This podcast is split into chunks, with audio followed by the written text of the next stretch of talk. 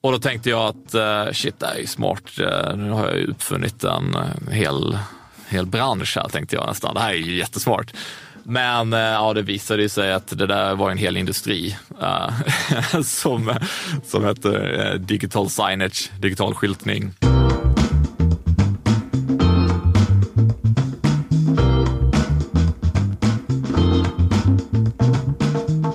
Höstas dök ett företag upp från ingenstans och hade halverat priserna på tusentals fonder.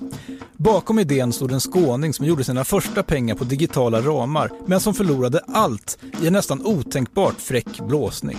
Han började om, startade och sålde ett nytt företag innan det blev dags för examensprovet. Med bolaget Saver vill han ge sig på det svåraste han kunde komma på, finansmarknaden.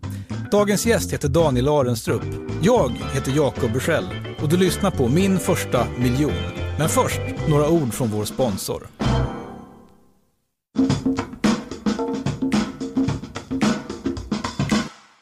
Daniel Arenstrup, välkommen hit. Tack så mycket. För ett par månader sedan så var det nog inte så många som visste vem Daniel Arenstrup var. Men nu har du verkligen rört om i grytan eh, i den svenska finansmarknaden. Hur, hur, känns det att plötsligt stå lite i rampljuset åtminstone? Jag ska inte sticka under stolen att det varit eh, väldigt hektiska veckor här, men eh, fantastiskt kul. Vi slog väl lite våra egna förväntningar eh, om som du sa, vi har, eh, det är fortfarande ett litet bolag, men vi har gjort en, en väldigt stor effekt i branscherna de här veckorna.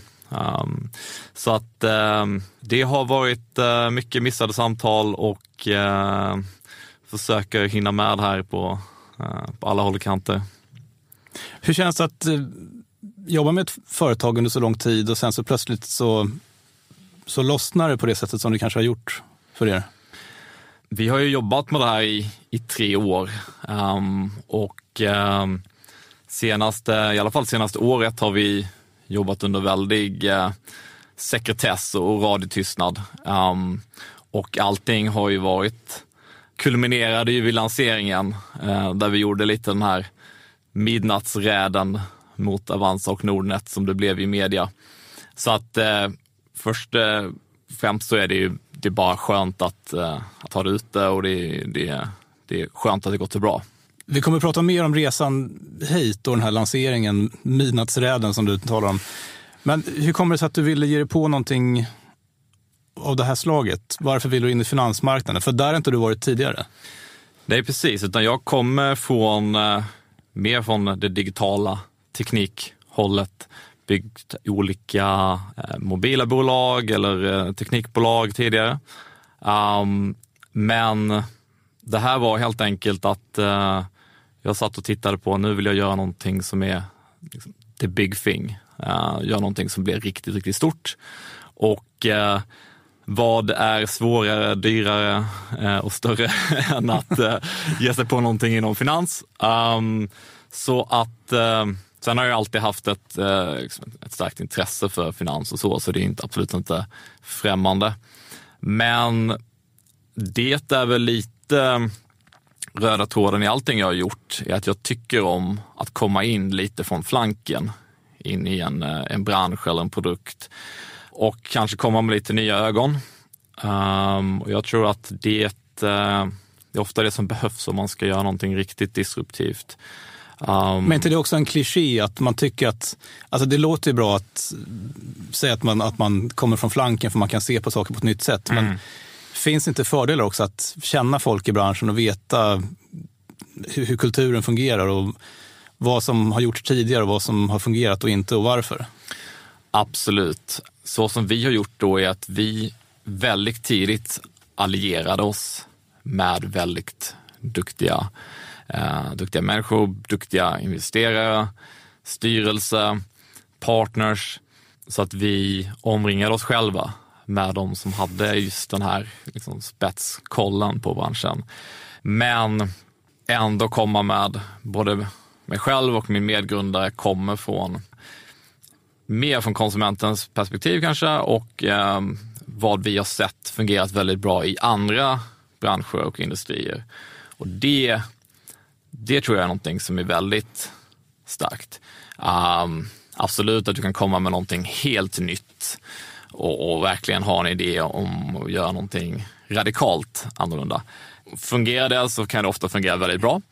Men någonting som, är, som jag tycker är intressant, det är att liksom plocka någonting som man ser fungerat uh, men inom streaming eller liksom kolla på vad Uber gör eller Spotify, Netflix, någonting sånt. Ta, ta en komponent därifrån som man ser det här och fungerat riktigt bra där. Ta det och applicera den modellen in i en annan bransch. Och eh, den kombinationen kan vara, kan vara riktigt vass och då behöver man inte uppfinna allting från scratch så att säga. Utan ibland så kan det bara vara ett litet giftermål mellan eh, två branscher. Du har jobbat med teknikprodukter och teknikutveckling sen, sen du började med eget företagande. Ehm, du berättade också för mig att du som liten höll på lite med datorer och kodning i någon, någon form. Ja, precis. Jag, du, du, du är teknikintresserad? Det är jag absolut. Jag, äh, så här klassiska historien om äh, 486 datorn i, i källaren med, med DOS installerad. Sitter själv där som Eh, 9-10-åring och själv lär mig eh, programmering på, på kvällarna. Men eh, alltså, det finns absolut en, en, en värld där jag hade blivit programmerare. Uh, men jag insåg väl att jag, jag tycker det är jäkligt kul att bygga saker, uh, skapa saker.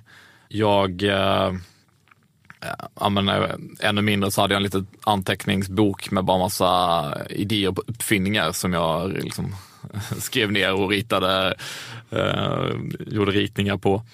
Men jag tror inte, jag hade inte riktigt tålamodet att bli ingenjör.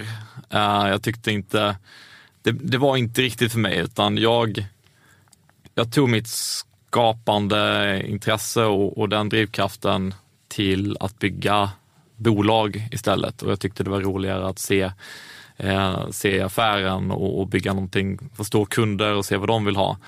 Så jag ser det som att det är ett annat sätt att skapa. Istället för att skapa med kod så eh, tar jag lite annat perspektiv på det. Men det här med att driva eget företag, var det någonting som du tänkte att du skulle göra tidigt? Fanns det någon annan i din omvärld som, som höll på med, med företagande?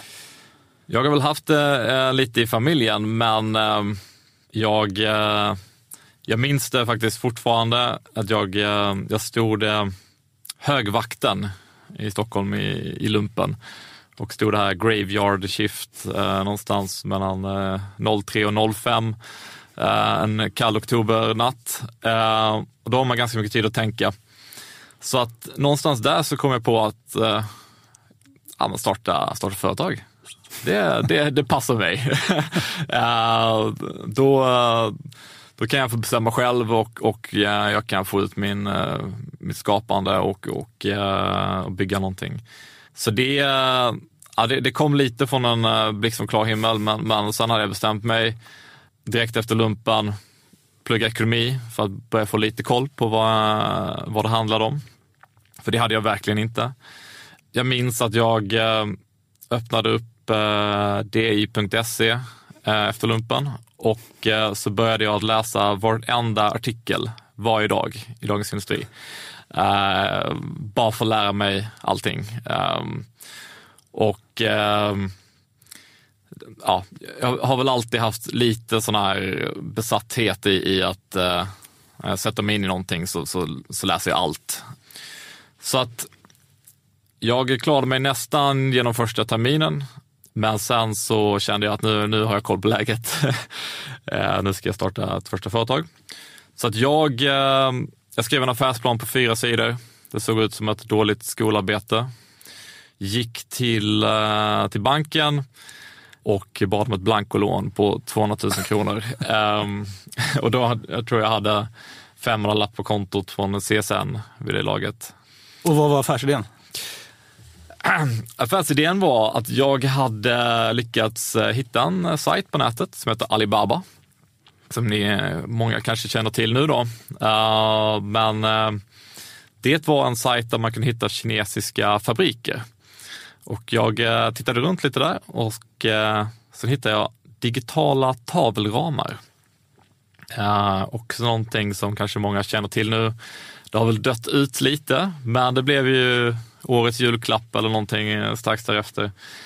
Så jag hittade en sådan fabrik uh, och jag kom på idén att istället för att sälja den till, till någon som har sina semesterbilder och liknande, så, så säljer jag den till företag. Så kan de ha den som skyltar eller ha den som liksom, informationsskärmar. Så det var den första idén. Och du ja. köpte sådana här ramar från Kina? Ja, exakt. Ja. För 200 000? Ja. Uh, det här hur, var... hur många blev det? det, uh, det blev väl en, en tusen ramar. Uh, så en, ja, inte en hel container kanske, men, men och det här var ju verkligen fortfarande the golden days när man, ja, innan förra finanskrisen och bankerna var väl lite mer frikostiga kanske med att låna ut där. Um, fick en lite klapp på axeln och, och sa liksom att det är klart du ska starta företag.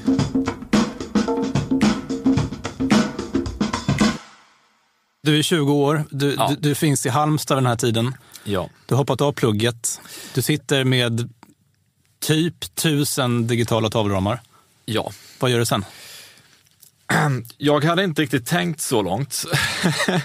så att eh, jag minns fortfarande att min, min första försäljningsstrategi var att eh, bara eh, leta upp en massa företag på eh, Eniro, hitta.se och ringa till växeln och fråga om de vill köpa en sån här. det var på den nivån.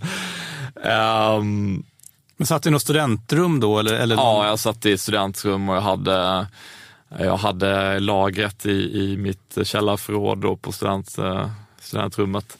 Ehm, packade och skickade allting själv. Medan dina kompisar då gick på föreläsningar och, och pluggade? Så? Ja, precis. Um, så att det, det var helt enkelt en learning by doing skola istället. Hur gick det? Det gick till slut så fick jag sålt de här och då köpte jag väl 2000 nya och eh, sen fick jag väl sålt dem till slut um, och började få lite koll.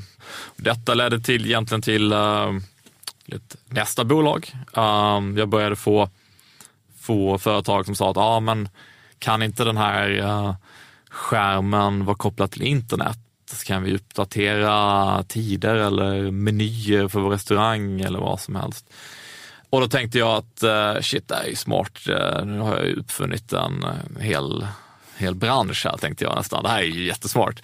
Men ja, det visade sig att det där var en hel industri som, som heter digital signage, digital skyltning. Ja, och det fanns ju en massa bolag som gjorde det här på smarta sätt. Så att då startade jag ett sånt bolag helt enkelt. jag eh, hittade en eh, mjukvaruleverantör i Storbritannien som jag lyckades signa exklusivitet för i, i, i Norden uh, som då 22-åring. Um, ehm, nya fabriker i Kina, uh, öppnade ett kontor i Oslo. Tyckte att jag började, men nu börjar jag ha koll på läget. Kunde stundtals ha en del pengar över när man fick någon större order. Men äh, ja, jag tror inte jag själv förstod hur, hur tidigt jag var i, i, i resan då. Men, men liksom, med, med vilka känslor minns du den här tiden då? Var det, var det spännande? Ja, men lite, lite odödlig var man ju och man, man kunde jobba hur mycket som helst. Det, det, det fanns ju inget som hette utbrändhet eller uh, uh, liksom work-life balance då, utan det var ju på det sättet var man ju en maskin på ett sätt som, som kanske känns mer nu då. Men eh, det, gick, eh, det gick bra. Men eh, jag levde hela tiden på, på gränsen, pushade liksom hela tiden beroende av att sälja nästa stora grej och, och eh, det byggdes ju aldrig upp någon större, större kassa.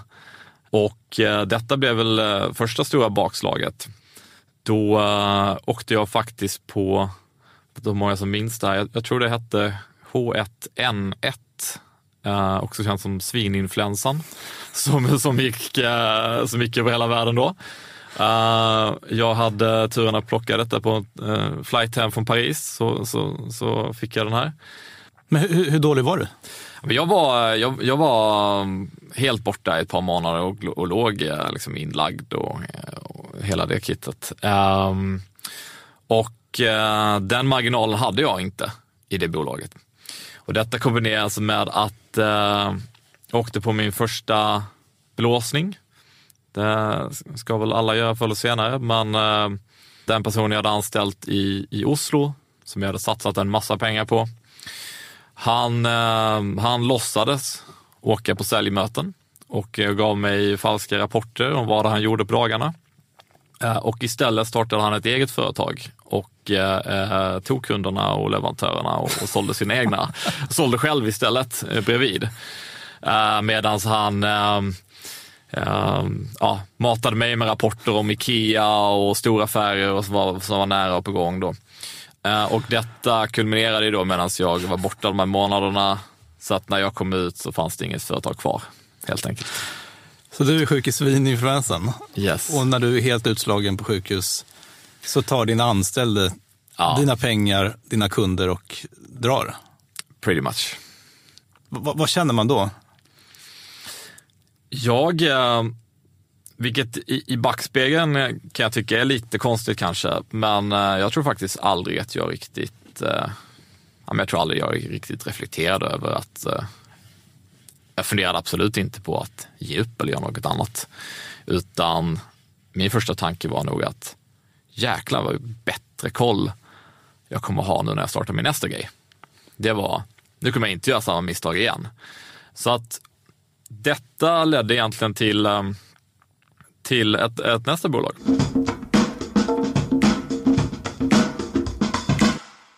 Vi såg trenden med obemannade gym. Den stora nackdelen med ett obemannat gym är att det finns ingen instruktör eh, att fråga. Vi såg att det började komma eh, träningsappar. Vad vi gjorde var att vi tog fram en, en, en jättestor pekskärm som i princip såg ut som en 1,70 eh, hög eh, iPhone. Eh, som var som en, bara som en förstorad träningsapp. Den kunde gymägaren ställa mitt på gymgolvet och du som tränade kunde gå fram till den, trycka på en stor muskelkarta, tryckte på magen, så fick du upp en massa magövningar, tryckte på en övning och sen så fick du en instruktionsvideo som sa precis hur du skulle göra. Så det här var liksom, okej, okay, det här funkar, liksom, träningsappar på mobilen, vi kombinerar det en trend inom träning. Det låter ändå innovativt, eller? Det var det. Um, och um, den här typen av innovation fanns var väl inte så vanligt i, i gymindustrin. Och eh, jag kunde då återigen ingenting om träning, ingenting om gymindustrin, knappt ett gymkort själv. Men det var återigen den här grejen med att komma lite från flanken och bara, det är klart man kan göra så här, för att det så gör vi ju inom, eh, så gör man inom träningsappar eller inom mobilt. Så det blev en korsning. Vi, eh, vi skapade upp alla pengar vi hade, byggde den här produkten, jag minns fortfarande att vi, vi lanserade den på någon sån här fitnessfestival. Um, då hade vi lagt varenda krona på att bygga produkten. Vi hade ingenting på kontot när vi ställde ut den där. Och, ehm, och hade vi inte sålt någon där så hade, vi, så hade det varit kört. Men, ehm, men vi, vi lyckades sälja någon eh, och då var, då var det igång. Var det en abonnemangstjänst eller var det någon? något... Ja, det var liksom abonnemangstjänst och, och så köpte de den här stora skärmen och ställde ut den. Och det, det, det, det tog lite, lite fart långsamt, men eh, någonstans där så var det första gången jag tog in en investerare. Uh, och det öppnade upp också nya möjligheter och ny värld. Berätta om den eh, upplevelsen. Det, uh, det var faktiskt grundaren av uh, Booka Table Eh, Niklas Eklund och eh, även eh, Johan Sivers som med och startade Match.com i, i Skandinavien. Och det här var ju två personer med ja, några decennier Eh, mer erfarenhet än mig och, och betydligt mer framgångsrika bolag. Så att det var, det var bara att eh, suga upp så mycket kunskap som möjligt där. Och eh, med deras hjälp så, så, eh, så tog det där fart. Men eh, lite ödets ironi i det hela, men efter ett par år så, så tänkte vi, ah, men vi kanske ska släppa en app, vi med. Nu när vi ändå har, vi har i princip gjort en app här. Vi testar och släpper en app också. En vanlig mobiltelefon? Ja, en vanlig träningsapp. Eh, Ladda ner på iPhone, Android och, och eh, du kan få dina, ditt träningsprogram och dina övningar som du kan eh, göra i vardagsrummet. Med typ samma videos som ni redan hade till den stora Exakt, exakt. Så vi tänkte det här är ju, det här är ju, det här är smart, liksom. det här är ju eh, två flugor i en smäll. Så vi satte det i ett annat bolag och sen så, så la vi inte så mycket tid på det. Jag tänkte att ja, det kan rulla på. Uh, men vad som hände var att uh, de här apparna tog ju en jäkla fart av sig själv. Uh, och eh, den andra produkten började liksom, ja, men den började liksom, tappa lite fart och det, kände liksom att det blev det började bli tufft att underhålla alla de här skärmarna över hela landet. Vi behövde åka runt och serva och det liksom, det, ja, vi kände att vi slagit i taket lite där. Så att istället så, så la vi fokus på det här appbolaget och eh, till slut så kom vi upp i ett par miljoner användare över världen. Klassisk freemium-modell. Du laddar ner den gratis och sen betalar du mer i månaden om du vill ha mer träningsprogram, mer övningar. Um, så att det här var väl, uh, min, min, kände jag, det här var väl nästa nivå. Uh, ska inte säga att det var absolut inte en homerun, men uh, det, det slutade med att jag fick en möjlighet att sälja min aktie och, eh, och gjorde det för uh, ungefär tre år sedan. Är det här första gången som du um, får pengar på riktigt? Eller? Nej, det kan, man, kan jag väl inte säga, men jag har, all, jag har egentligen aldrig, jag har egentligen aldrig tagit ut några pengar. Jag har alltid, alltid velat in, återinvestera pengar i de bolag som jag varit involverad i. Um, så att um, det, um, man har väl alltid haft mer eller mindre pengar på pappret beroende på hur, hur bra bolagen har gått. Men jag har alltid direkt investerat i, i, i nästa grej. Och uh, det var ju vad som hände nu då. För efter Virtual Trainer, då som det här bolaget heter fortfarande, så, um, så kommer vi till den punkten där jag nu, nu har jag ändå gjort det här i tio år. Uh, nu börjar jag känna att okej, okay, ja, men nu börjar jag ha lite koll på vad jag håller på med. så har jag känt efter varje gång. Men det, det är kul att man fortfarande kan känna så. Och jag har väl, därav en väldig respekt för de som har gjort det här i ytterligare tio år, ytterligare 20 år. Um, väldig respekt för den kunskapen som, som de personerna ackumulerar. Men, men om, man, om man får avbryta där, vad är det du tycker att du har lärt dig då? På, alltså under de tio åren? Alltså jag... Eh, förutom att inte anställa normen. eh, förutom det så, eh, jag har alltid kunnat lite om mycket. Så att, så att jag har egentligen aldrig haft någon sån här riktigt spetsroll på någonting jag gjort, utan alltid varit lite den här uh, fria rollen på mittfältet som springer och gör lite allt möjligt. Um, nej, så, att jag har, har ju mm, på det sättet tvingats lära mig väldigt mycket olika saker. När man inte har haft råd att ta in en designer, ja, då man får sitta på helgen och lära sig Photoshop. Um, när man ska göra Facebook-marknadsföring första gången och in, aldrig gjort det och inte råd att ta in någon, ja, men då får man sätta sig och lära sig det. Googla och, och, och, och läsa på. Så så har jag alltid gjort inom allt. Träningsbranschen, ja, det är bara att sätta sig och läsa allting som finns och, och ta möten och luncher med alla som, som kan någonting om det här och bara suga upp all kunskap. Så att så har jag alltid gjort, så jag har egentligen aldrig känt att jag eh, är riktigt spetsig på någonting. Men eh, någonstans här då, då är vi för tre år sedan, då, eh, då kände jag att nu är det läge att göra någonting som verkligen kan göra skillnad och som kan bli riktigt stort. Du har klarat nivå ett, avancerat ja, till nivå så. två. Ja, men lite så. Uh, klarat nivå två och nu är det dags för det stora. Precis. Och då kommer du till Stockholm också? Då kommer jag till Stockholm och um, det, det går en, en väldig massa idéer som uh, jag går en, en uh, jag tror det var en sommar där um, och pratade telefon med min medgrundare Hannes Artursson i, i, i Saver. Vi diskuterar allt möjligt.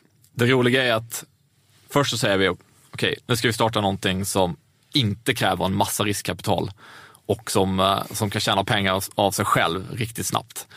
Det landar i den absoluta motsatsen i en bransch som kräver otroligt mycket kapital och tar väldigt lång tid att bygga. Men vad vi såg var att eh, vi tror att vi kan bygga en, en bättre digital produkt än vad, eh, än vad bankerna kunde göra. Det var där det började. Men inom vilken genre? Men det... inom, uh, inom sparande var det vi, vi riktade in oss på. Fanns det några förebilder då? Fanns det någon som höll på med det här? Ja, men vi, uh, vi, vi såg absolut utanför Sverige i USA att det, det dök upp bra produkter. Um, men framförallt tittar vi kanske utanför finans istället och vi, vi uh, inspirerades av, av helt andra teknikbolag eh, som gjorde digital produkt väldigt bra.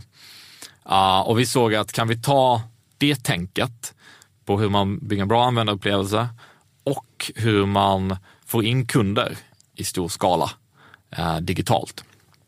Det såg vi, det är två saker som bankerna kanske inte riktigt har i sin DNA. Så där började vi och där visste vi faktiskt inte riktigt exakt hur produkten skulle sluta eller hur den skulle se ut. Men eh, vi, eh, jag ringde lite av mina gamla investerare och eh, ett par eh, nya som vi riktade in oss på som vi såg att de här kan finans. Personer jag aldrig träffat innan, men man plockade upp telefonen och, och ringde. Och eh, vi fick ihop ett, eh, ett gäng investerare som trodde på, egentligen bara på mig och på Hannes och en, eh, en uh, pitch deck på ett par sidor som var väldigt vag. Det var inte ens bolaget grundat, utan det var i princip vi tror att vi kan göra det här. Och, och de, de Men vad, vad, vad stod det i pitchdecket?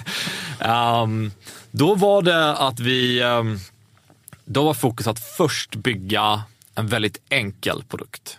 För att vi hade en väldig respekt för att uh, det här kommer ta lång tid. Så att den första däcken handlade om att bygga en väldigt enkel månadssparprodukt. Så en produkt där du um, med så lite friktion som möjligt, så lite svåra frågor, um, så kan du få upp ett månadssparande.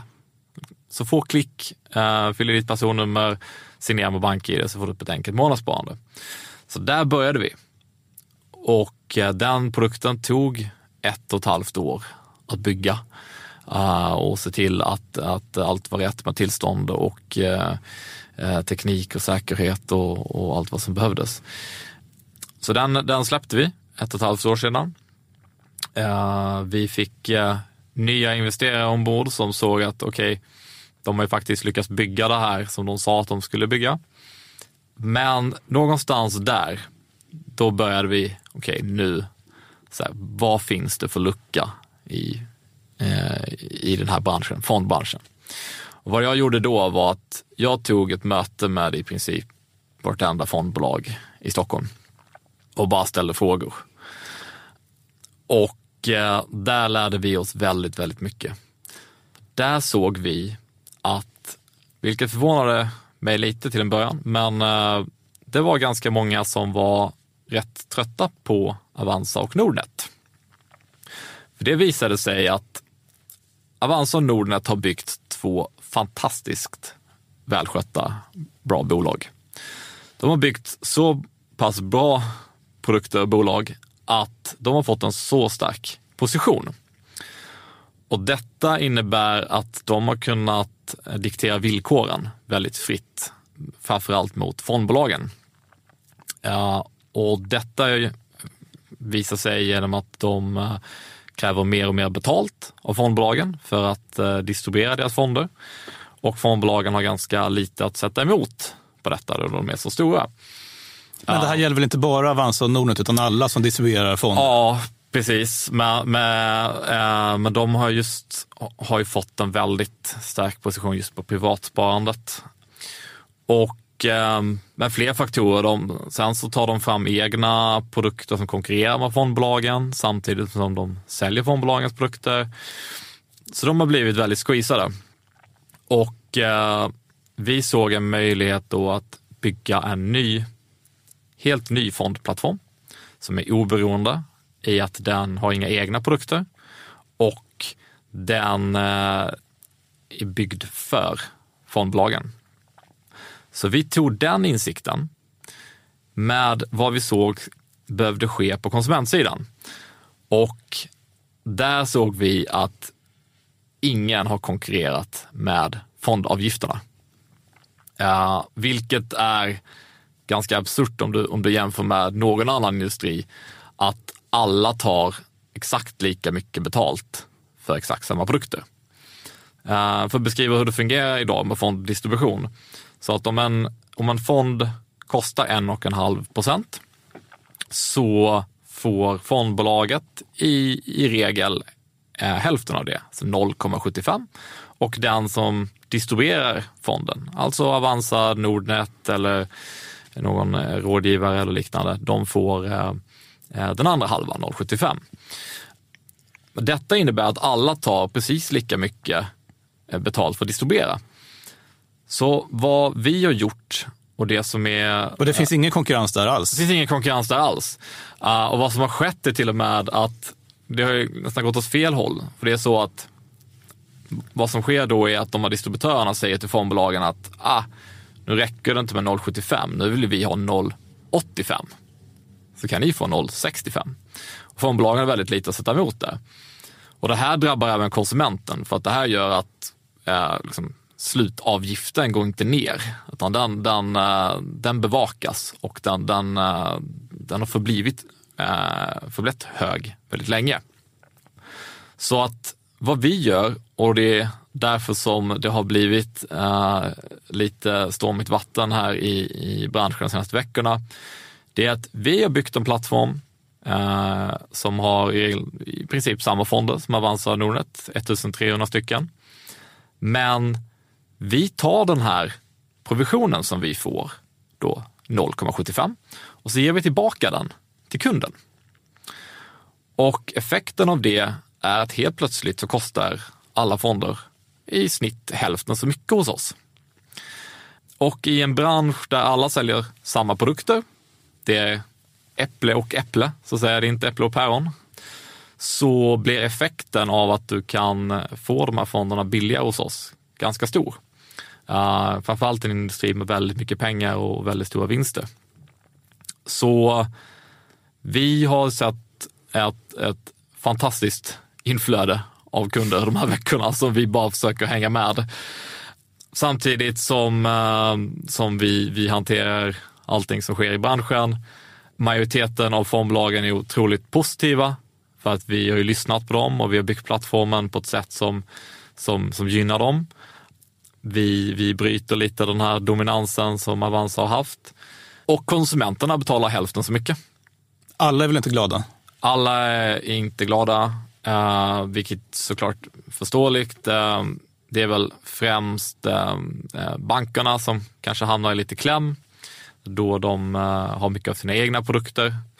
Um, så att det, det har varit en del att hantera här, men överlag så är det väldigt positivt för, för både branschen och, och för, för småspararna i slutändan. Men, men eh, vad tänker du att det ska bli av det här då? Vi har varit ganska öppna med att uh, vi satsar på att bli den tredje plattformen in till Avanza och Nordnet. Men ganska stor skillnad.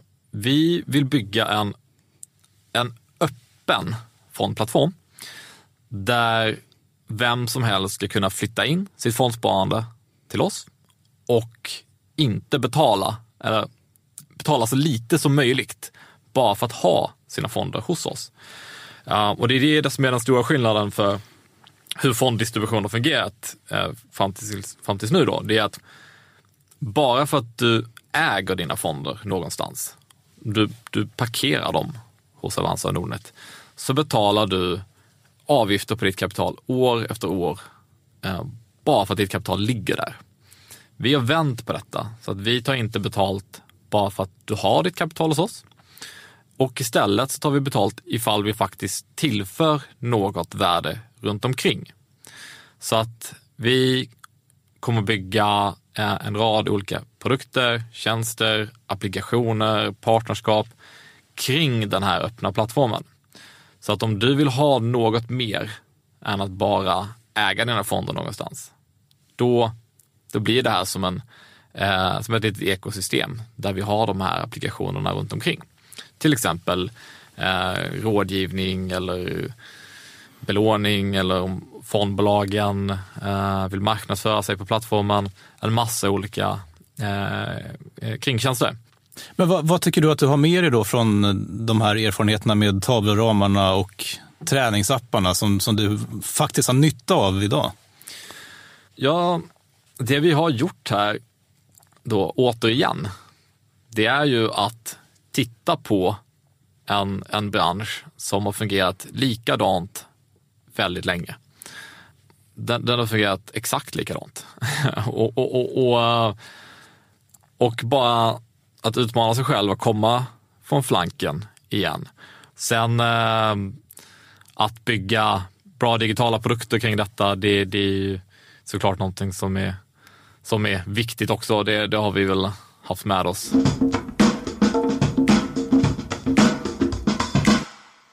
Hur känner du själv kring det här kapitlet? För att Alltså i någon mening, du har suttit nere i Halmstad och hållit på med, med dina ramar och träningsappen som förvisso blir en ganska stor grej. Men nu har du på något sätt trampat in i en porslinsbutik. Alltså finansmarknaden är ändå ganska speciell och det finns helt andra anor och helt andra typer av spelare som är mycket starkare. Njuter av det här eller känns det lite otäckt också? Jag tycker om det utifrån att eh, jag tycker det är väldigt smarta människor som, som, som verkar inom det här. Så att eh, jag tycker inte alls att det har varit något större motstånd mot innovationen i sig, utan jag, jag stöter på människor hela tiden inom den här branschen som verkligen förstår vad det är vi gör och de, de, de tycker det är bra. De förstår innovation. Och eh, det här med att vi, ja, men vi, vi disruptar vissa och det, det är vissa aktörer som hamnar i kläm. Men det är ju också de aktörerna som har tjänat väldigt, väldigt mycket pengar. Uh, och det här är bara helt naturligt. Det är bara naturlig konkurrens. Det finns ett, ett klassiskt uttryck som applicerat på mycket branscher. Your margin is our opportunity. Och eh, det är exakt så som Avanza startade. Avanza startade för att de prisutsatte bankerna på aktiekortage. De gjorde det fantastiskt bra. De växte jättefort. Nu har de själv kommit till den punkten att de, de har blivit så stora och de tjänar så mycket pengar att det blir full cirkel på det här.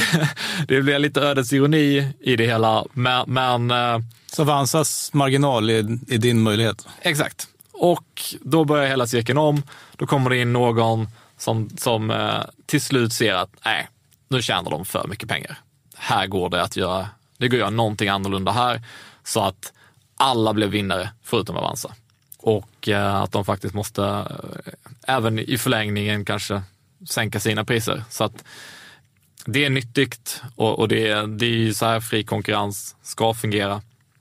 Um, och på det, det sättet det är viktigt för att, för att um, som du sa, vi, vi går in lite så här i, i porslinsbutiken och uh, vi känner absolut av en del starka krafter i bakgrunden som, uh, som skulle vilja stoppa oss. Uh, detta var vi förberedda för, på och uh, vi försöker hantera. Men det där, just den delen är väldigt, väldigt viktig. Om inte vi får möjligheten att konkurrera fritt på det här sättet, då Eh, det är väldigt farligt för branschen ifall det finns de som kan, som kan sätta stopp för oss för, för egen vinnings skull. Så att eh, det är ett, eh, det hoppas vi verkligen att vi får en, en fair opportunity, så att säga. Vi får se. Daniel Arenstrup, tack så mycket för att du kom hit till podden. Tack så mycket. Du har lyssnat på Min första miljon från Svenska Dagbladet. Idag med mig Jakob Bursell. Gäst var Daniel Arenstrup. Tack för oss.